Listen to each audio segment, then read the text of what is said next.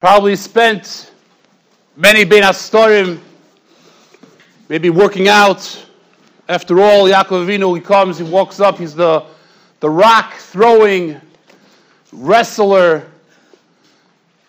And here he comes this week's Parsha, and we see he has this fight with the Sarish Esav. So what's this fight?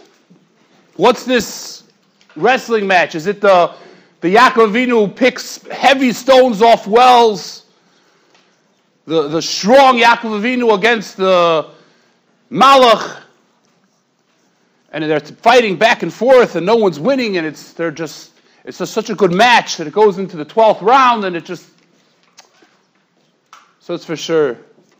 Obviously, Yaakov Avinu was uh, a Yeshiv Oilim, was a Ish Tom. He didn't leave the Beis Medrash. So wasn't a bodybuilder. Shalom. This fight with the Malach is Kedusha of Yaakov Avinu against the Tumah, which is the Sari Shalisav. This is a kuloi ruchniistic of battle going on here in the middle of the night. And the Kedusha of Yaakov Avinu, the Torah, which Yaakov Avinu stands for, against the unbelievable Tumah and, and Ra that is the Sari Esav, and they're back and forth and back and forth. So what happened? The Sari Esav is able to get a little Kanech of Yaakov Avinu. He's able to get him in the Gid Anosha, in the thigh. How, how did he get him? What happened? What happened that the father of the Sari Esav was able to get him a little bit? And therefore, we don't need to get Anosha anymore? If we wanted to, what does it symbolize? If we wanted to, to if something bad happened to Klal Yisrael, so we have Tanesim, we have bad, but why would that's something that for now on we can't eat together nasha? What does it, what does it symbolize that we can't eat together get nasha anymore? So the Medrash says that they're going back and forth. The Malach Yaakov back and forth, back and forth, the Kedusha, Tumah, back and forth. And the Medrash says that the Sayish Esav showed Yaakov Avinu Klal Yisrael being chayta. And what chet was they doing? Showed Klal Yisrael being chayta the chet ego. And that, in that second, he was able to chap him. He says, what's pshat? How was he able to chap him in that second? He says, Yaakov Avinu, what does it mean he's fighting with Kedusha? I mean, Yaakov Avinu is 100% hiskarvus. He's connected with the Abishter. He's fighting hand in hand with the Bainish His connection to Hashem is so strong that nothing could get him. Nothing could penetrate. Nothing could get through. He's kulei kedusha. He's like Kemat holding hands with the Ribbono Shel Olam Kaviyachol. And when the Malach showed him the Chet Egel, he showed Klai dancing around the Egel of Zarah. He broke that escarvus. He broke that connection just for a second. That he was able to slip in. He was able to hurt him. And he was able to get to him. So I heard a Maisa, I think I said it here before. But there was a guy who needed a few dollars. The loan sharks were coming after him. And he needed $10,000 on the quick. How's he supposed to get $10,000? He goes into the bank and he sees, goes to the teller, to his account. His account's overdrawn. It's not going to work. And as he's leaving, he passes by the most unnoticed person in the whole bank. He passes by the security guard. And no one's giving him the time of day. He's a security guard. He just says he was a nice guy, so he said, Have a great day. And the security guard looked up. Oh, me? Oh, have a nice day. And then something dawned on him. He says, This is how I'm going to make my money. I'm going to rob the bank. And how am I going to get away with robbing the bank? So he goes on to Amazon and he buys a security guard outfit, or he buys it from Rabbi Saperstein's store, a security guard outfit. And he puts it on, and he, sure enough, he tr- goes for a trial run. He walks into the bank. He comes up, Hi, I'd like to make a transaction, and nobody's noticing him. Who notices a security guard? Who notices a cop? A cop is, he makes it, goes out. Sure enough, Three weeks later, he's ready to go. He buys a fake gun, And he buys a fake uh, the handcuffs. He has everything going for him. And he walks into the bank and he puts a note down. Says, This is a heist. Give me $10,000. Unmarked, whatever they say. All the unmarked bills, small bill, whatever it is. And the teller, she's nervous. She starts giving him the bills. Putting it, $10,000, not a lot, just, you know, a band, hundreds. She puts it down. And everything's working exactly as he's planned. And he takes the money and he puts it into his pocket. And he's about to leave. When there in the corner, the guy behind him in line was an undercover cop. And he's trained, obviously, to see things that are out of the ordinary.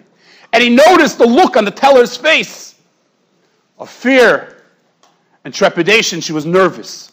And he started looking and he saw something was up. And he realized what was going on. This undercover cop in jeans and a sweatshirt so, right before this guy is ready to leave the bank in his cop uniform, this undercover guy tackles him. And he says, You're a thief! Get to the floor, sound the alarm, get it! And the cop says, Get off of me! The fake so get off of me! I'm a police officer of the law! How can you do this? Get off of me! No, you're a thief, stop right now! And they're fighting back and forth. And they're on the floor rolling. I'm down. They, and the cop's a big guy, the guy, the thief, and he pushes the guy away. And the last second, this undercover cop, the real cop, grabs out his, his, uh, his handcuffs. And he takes one of the handcuffs and he quickly slaps it around his own wrist. And he takes the other side and he slaps it around the thief's wrist. He says, If you're going, I'm going with you. The last chance, the last way to hold on to him. And by now, the alarm's going, and the guys, he's pulling him literally out of the bank. And they get to the parking lot. And the cop, Boo! pulls out, get on the floor right now, get on the floor. Cops behind the thing, and the cops are looking, and they both pick up their hands, and this hand up, this hand's together, and the other guy's hands on the other side. Don't shoot, don't shoot! And they said, get on the floor! And the cop, the guy dressed like a cop, the thief, shoot him! This guy's a thief, shoot him, look at him! And the guy says, no, no, no, my agent, I'm Agent Seven My name's uh, uh, Private O'Reilly. I'm thinking this is, I'm a cop on the cover. This is a, and the, the guns are going back and forth. And they're going back and forth. This guy, no, you think I'm a thief? Look at it. I'm a cop. Look at him. This guy's a thief. Back and forth. No, I'm undercover. He's a thief. He's dressed up. And the cops are mamish back with their guns.